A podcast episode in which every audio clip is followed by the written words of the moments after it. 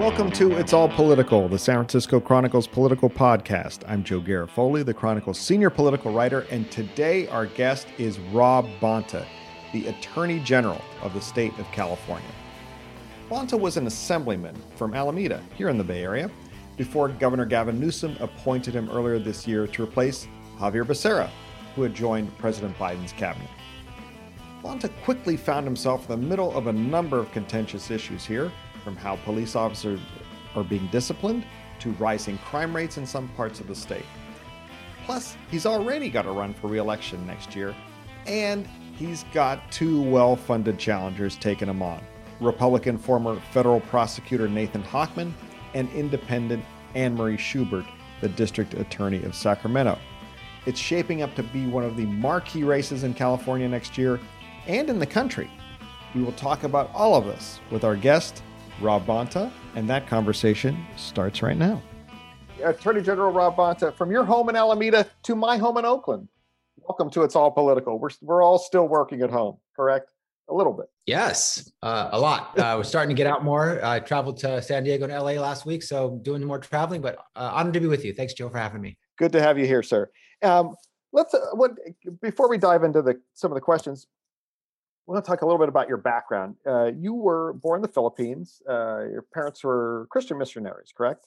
And then they uh, then you, you, grew up in California, and you spent a lot of time. That you've said that uh, much of your early life and much of your later life is shaped by the work that they did with uh, Cesar Chavez and the uh, United Farm Workers. Tell us briefly a little bit about that and how that has shaped you today. My parents are my biggest supporters and my biggest inspirations, and I wanted to carry on the legacy that they started, that they inspired me with, and wanted to continue to fight for the values that they showed me were so important to make people's lives better, lift people up, uh, right historic wrongs, and uh, tackle and combat injustice. And um, you know, my my dad was involved in the civil rights movement. He marched in Selma.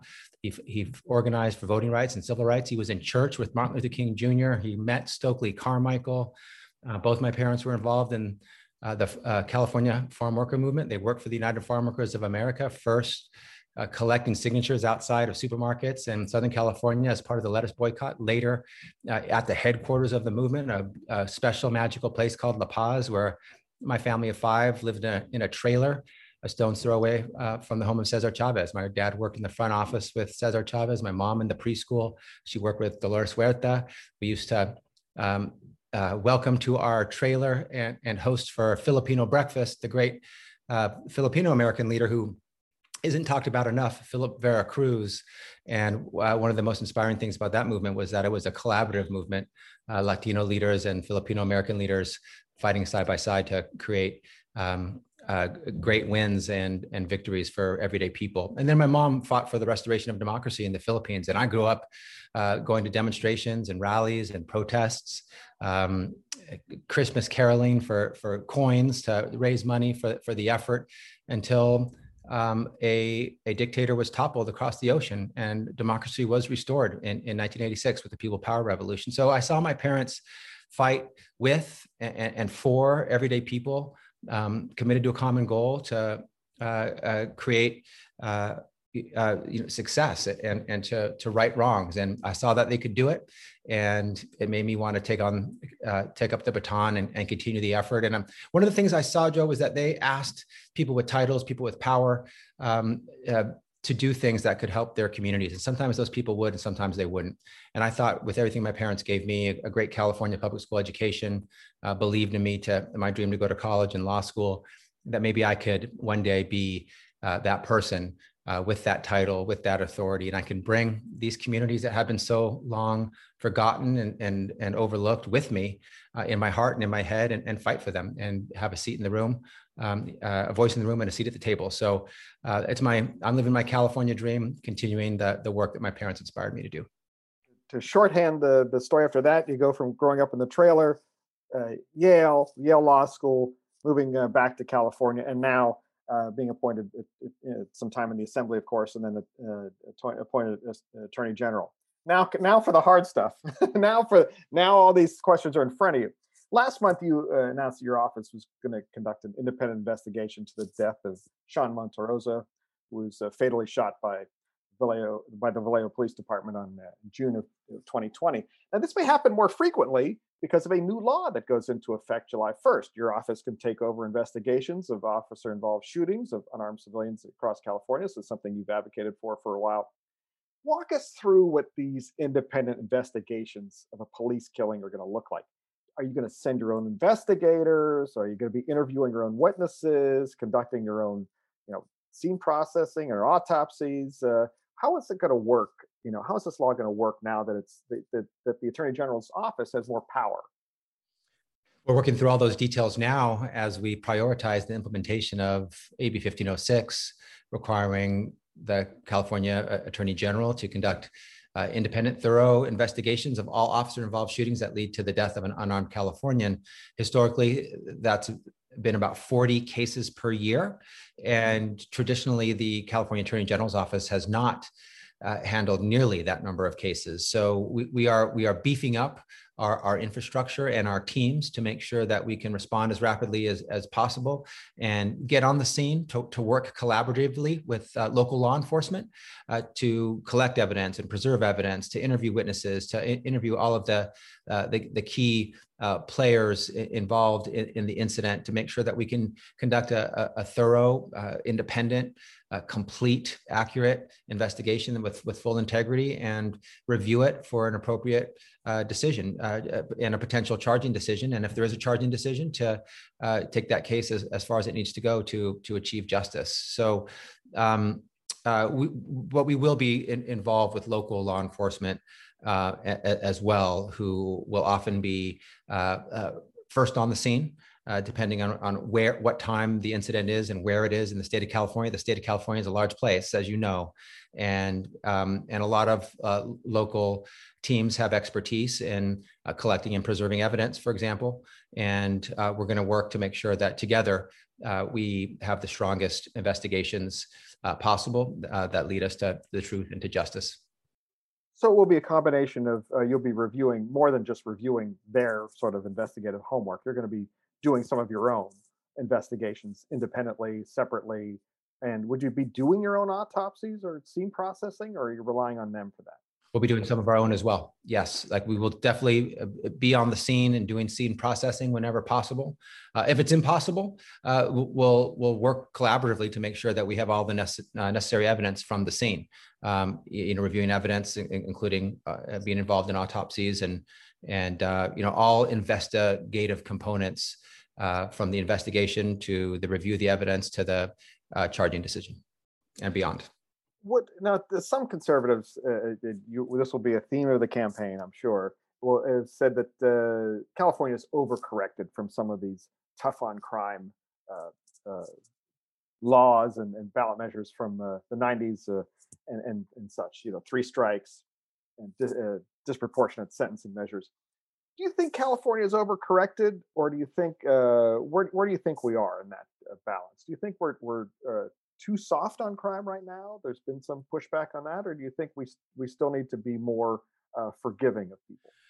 I think that we need to continue uh, with our commitment, our state's commitment to reform that gets us to safer communities and uh, more justice, more fairness, um, and, and more compassion. And we can and we should have all of the above uh, it is it is wrong to say that they are mutually exclusive, that you can't have one without the other, uh, that you either have to be uh, safe and uh, have never-ending sentences and mass incarceration and over-criminalization, or you can be um, uh, just and fair and unsafe. No, uh, that, that's not true. That is a false narrative, uh, a false dichotomy. Uh, you can be, uh, and we should be, uh, safer and more fair and more just. Our system is broken in so many ways. Look at bail. it doesn't even ask about safety. Not, not one question about safety involved in a bail decision. All it asks about is how much money you have. And I and Senator Hertzberg made the audacious uh, suggestion that we should inquire about safety. It will make us safer if we inquire about safety and risk, and, and that we can also be uh, more fair and more just and stop punishing poor people for being poor and making the jailhouse door swing open and close based on how much money you have. That's a prime example how you, of how you can be more safe and more just and more fair uh, making sure that people have access to automatic expungements, making sure we don't have for-profit private prisons. Those are all appropriate reforms for our criminal justice system, um, while uh, uh, uplifting that that that very fundamental component of making sure the people of California are safe. That's a top priority for me. It always will be. Uh, it's a false narrative and a false dichotomy to suggest anything else. The uh, speaking of cash bail, you were uh, long been a, a, a proponent of doing away with it. Uh, but last year, the voters kind of went against that. They they rejected Prop 25 that would have cashed that would have killed the cash bail. What did you take from that, and, and how do you how do you balance what the voters uh, feel and, and something obviously uh, that you've been working on for many years? And what's next? I took from Prop 25's failure that the people of California have not yet decided on what the appropriate replacement system is for the fundamentally broken, unsafe, unfair, unjust current money bail system. Um, there was not one uh, political advertisement or campaign ad that I saw or had access to that said, keep money bail as is. It works, it's great. Uh, the only criticism was of the proposed replacement uh, system, our, our, our, risk assessment uh, proposal, uh, the, the uh, judicial discretion involved in in the, the replacement uh, pretrial replacement system. So uh, we need to continue to have our discussions and debate and dialogue around what a fair, safe, just pretrial uh, uh, system looks like to, to replace money bail. Um, we didn't have enough uh, agreement on it at that point, but there is consensus that our current system uh, is broken, uh, doesn't work, and needs replacing. So, so that, I mean, that's how change works, and that's how transformation works. We we um, uh, we recognize the problem and then we decide on, on, on what the solution is. Uh, the problem, I think, there's unanimity essentially throughout the state of California, uh, or at least a broad consensus. And uh, we still need to identify what the replacement system will be. You being a Bay Area resident, you know that Walgreens recently closed 17 stores in, in San Francisco, largely because of the scale of thefts there. So, and some police and, and retail leaders uh, are blaming that uh, that increase on Prop 47, 2014 ballot measure, I believe you supported, that uh, reclassified nonviolent uh, thefts as misdemeanors if the value of the stuff that was ripped off was less than $950. How much do you think, if anything, that Prop 47 has to do with this wave of theft? I, I don't know uh, if it's uh, Prop 47. I, I, know a lot of people who are saying that it's prop, the, the fault of Prop 47 are the people that opposed Prop 47 in the first place, and and they're connecting uh, something they see to something that they wish happened, which is the failure of Prop 47. But I don't know that that's what the facts and the data show.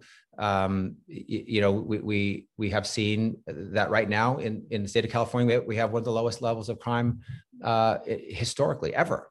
Um, and uh, w- with some areas that, that need uh, attention and concern appropriately, we, we do have uh, some, uh, we have spikes in homicides right now. We have spikes in gun violence um, uh, when we do have uh, spikes in property crime, we need to make sure that we have responses that uh, provide accountability, uh, prevention, deterrence, uh, and and justice. And so, um, uh, where there are challenges, we must face them and, and address them. And as California's Attorney General, I I'm committed to making sure that all Californians are safe. That we're making sure that f- folks are are are, are being protected uh, from being victims of crime, uh, that those who are victims and survivors are, are supported. And, and we have victim centered programs that uh, provide healing and support and services and recovery and restoration.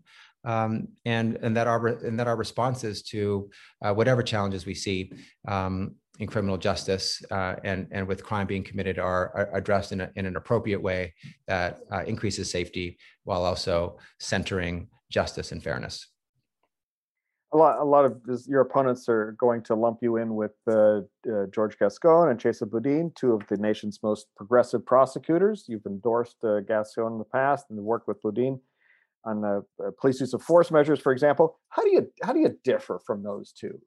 Um, DA Gascon and, and DA uh, Boudin, uh, you know, lead with their heart. Uh, and uh, you know, I'm my own person with my own approach.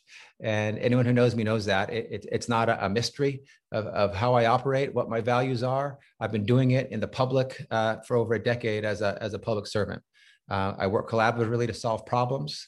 Uh, I am solution oriented. I'm victim centered, uplifting and supporting victims at all times. I, I, promote safety while also supporting justice and fairness. And that has been, uh, you know, I have, a, I have a record a mile long that shows that. So, uh, you know, anyone who is, is trying to uh, compare me to someone else doesn't know me. Uh, or is is deliberately looking away from my very long, deep, uh, detailed record uh, that is unique uh, in in its own way. Um, and you know, I'm, I'm about solving problems. I'm about supporting people. I'm about uh, generating uh, more opportunity, equity, justice, and inclusion. Uh, from ending for-profit prison, for-profit private prisons to taking on money bail to having one of the strongest consumer protection laws in the history of our state with uh, ending surprise bills uh, to making sure teachers' pensions are, are fully uh, funded and, and teach our hardworking teachers get the pensions that they require to, to historic medical cannabis uh, policies. Um, you know, I, have been proudly part of accomplishments at the state legislature that are historic um, and paradigm shifting and, and, transformational. And often I've worked uh, across the aisle in that respect uh, with people of different perspectives to find common ground and common solutions that uplift California. What uh, California remains one of only four states without a process for decertifying uh, police officers uh, and, and, who have uh, committed some sort of wrongdoing at one agency from jumping to another agency. Uh, State Senator Steven Bradford has a piece of legislation, SB 2, that would strip officers of their badges. But right now it's kind of stuck in the legislature. Law enforcement advocates say the panel would uh, that would that would decide about how to certify officers uh, weighs it too heavily against the, that panel against them. You support this legislation. Why? Why do you support this? And if this is stuck, what's the next step? If it doesn't get through the legislature, this I believe this is its second time trying to get through what do you do? Well, we, we should have a law enforcement officer decertification in the state of California. We pride ourselves in California in being bold, going first, uh, being on the vanguard, the cutting edge, uh, being courageous. We're, we, we are proud of that phrase. As California goes, so goes the nation. Uh, we, we, don't lead when it comes to decertification. We trail. We have catching up to do. Uh, where the I think we'd be the there's 46 other states that have done this. Uh, this is not controversial. This is something that we should be doing. Everybody knows that if a, a law enforcement officer commits a, an egregious act of serious misconduct, uh, which leads to their, uh, you know, uh, qualifies for their termination, uh, that it is not right for them to be fired from one place where they've been hurting uh, members of the public and show up in another police department uh, next door or somewhere else in California and continue to be able to uh, harm the public. There, there, there, must be consequences in, in any profession, including my own. As an attorney, uh, we have regulations, we have a state bar, uh, we have um, uh, individuals who, because of their misconduct, are disbarred and not allowed the privilege of serving. And the same should be held uh, should be true here in, in, in such an important uh, profession. Uh, and, and when there's uh, so many who are meeting their obligations and their duties, uh, for those who don't, there, there, there, must be consequences. There must be fair due process, and the, the process must be you know appropriate and, and fair. And when there's a uh, decertification, it, has got to stick and there's got to be consequences. Uh, that's what's in the interest of the public. That's what's in the best interest of the profession. Um, so I, I, hope this is something that will will get uh, passed through the, the legislature. I was an author before, uh, while I was still an assembly member, before I had the honor and privilege of being appointed California Attorney General, and I continue to support uh, decertification in California. We'll have more of our conversation with California Attorney General Rob Bonta after this short break.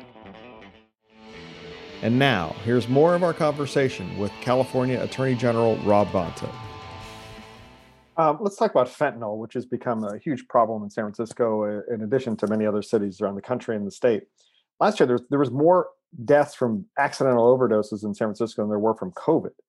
Um, what what role do you see as the, the attorney general having in this? I know this is a, a local issue, but is there any place where your office can step in to help or propose different penalties or or something.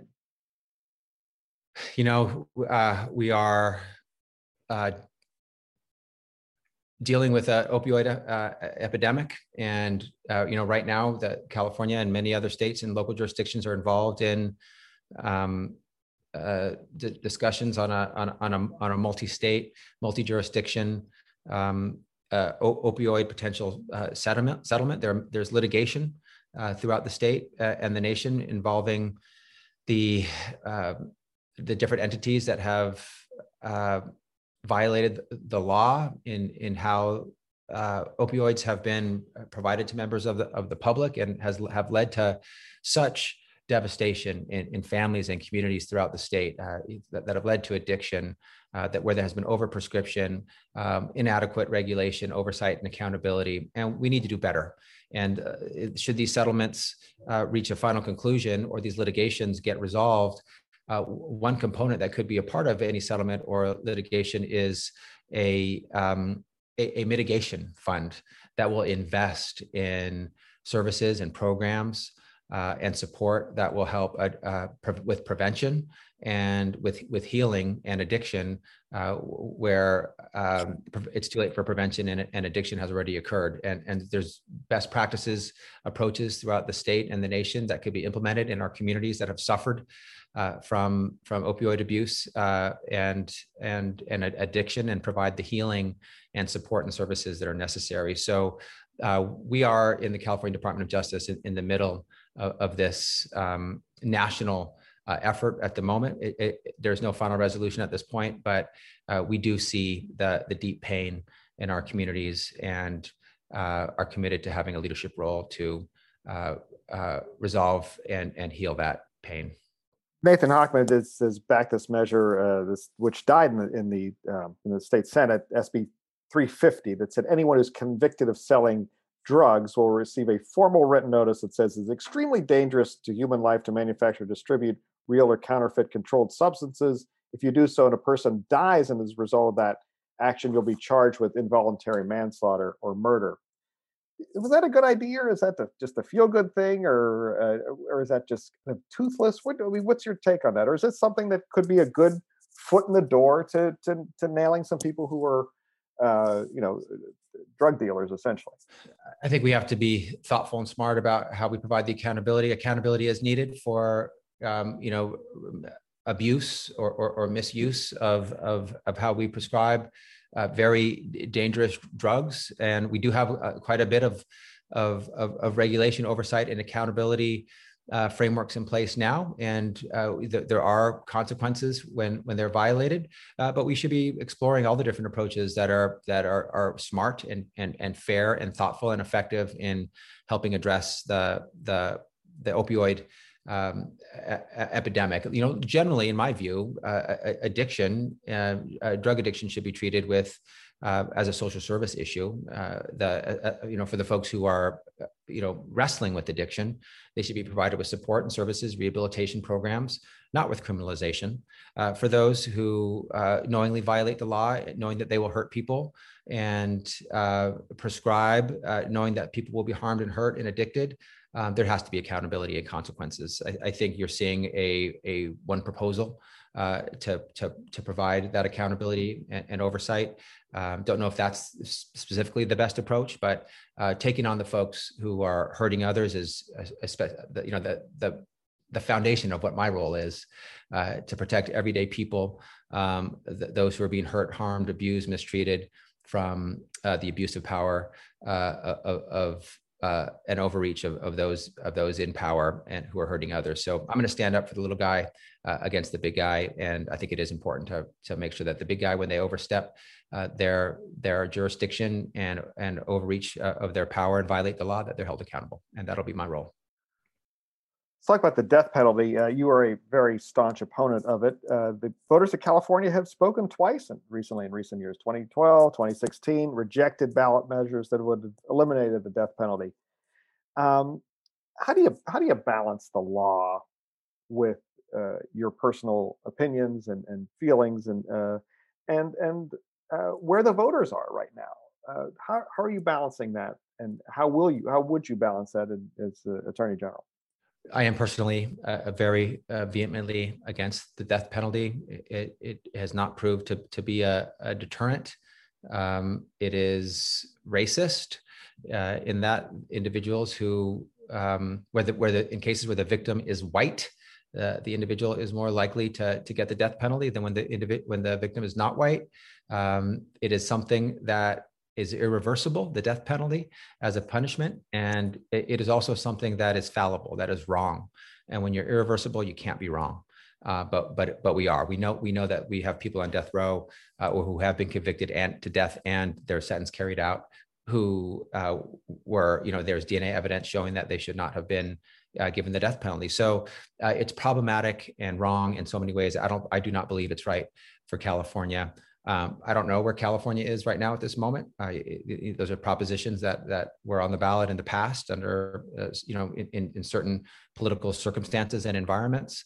Uh, I think California is moving away from the death penalty, and uh, at some point will not have it anymore. Uh, right now, uh, we have it. And so um, I will balance my commitments and my responsibility and duties and obligations as a California Attorney General um, with my personal views.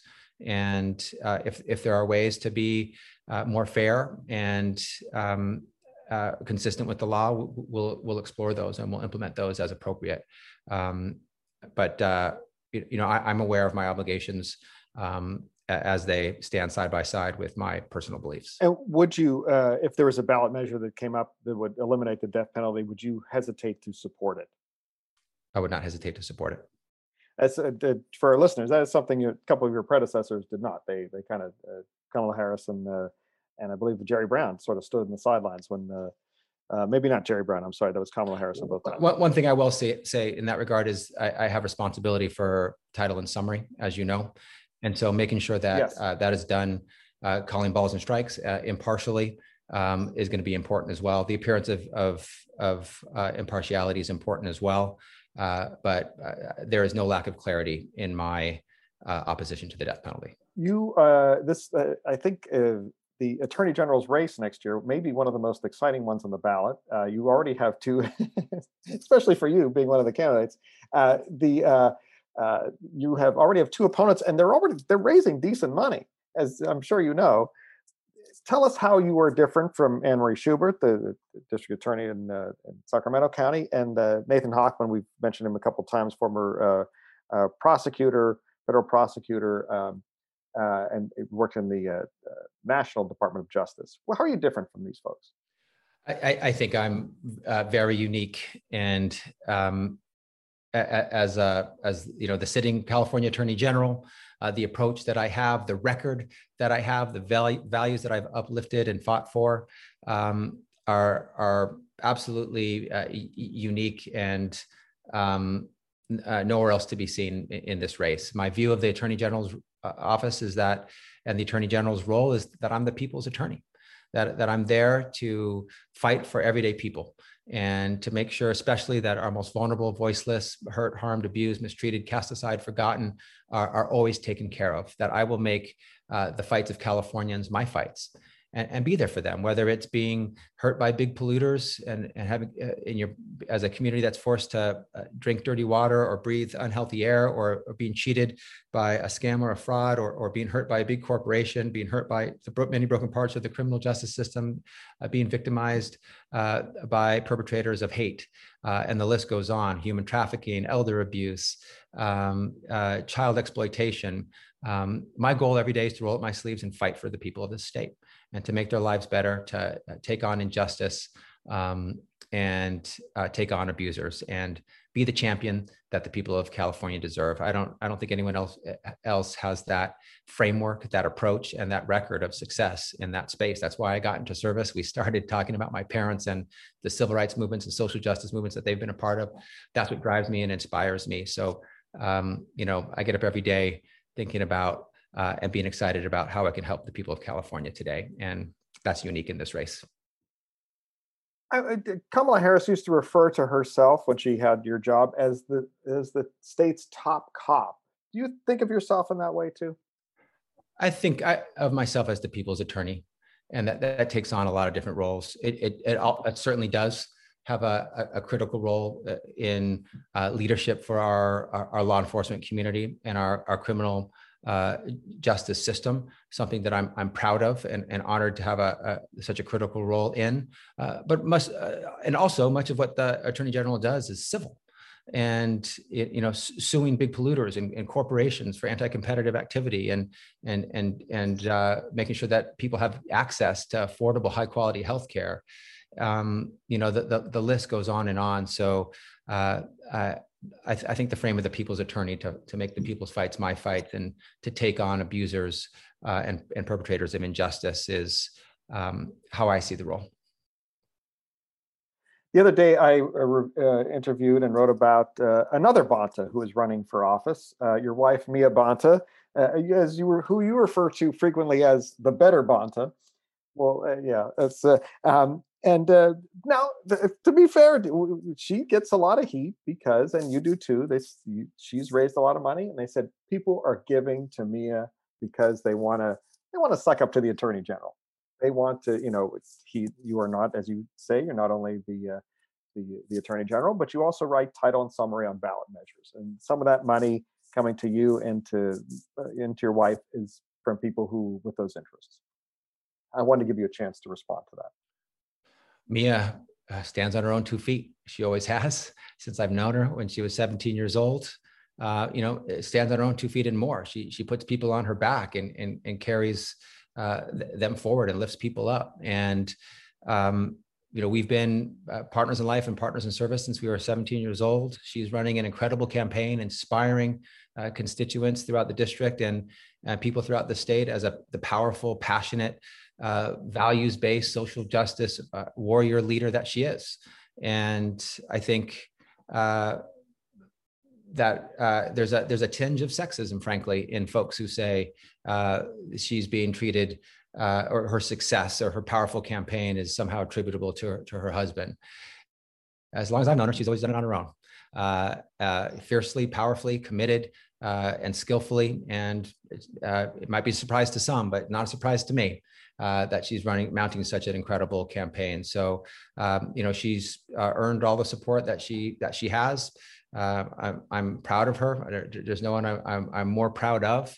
Um, and you know, she's um, someone who's inspired me um, for for years. So I'm excited. I, I, just think it's incredible that she's willing to serve, and the people of this district uh, would be lucky to have her as as their as their assembly member and as someone who's seen her up and close and how uh, personal, and someone who actually had the, the, the just the incredible distinct pride and honor of serving this assembly district. I believe the the, the most woke, enlightened, social justice oriented district in the whole state.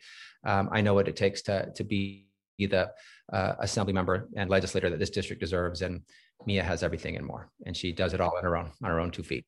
And she told me that you guys have uh, basically, as you said, since 17, you you met uh, the week before as like a freshman orientation for minority students, as they were called in those days, uh, at Yale, and you you start dating that week, and you've been together ever since. 32 years, I guess that is, uh, to to uh, put a yeah, put a fine yeah, point on it. it is, yeah, it is 32 years. Yes, and uh, you know, I, I, I knew she was special from day one, and uh, I'm glad she took pity on me.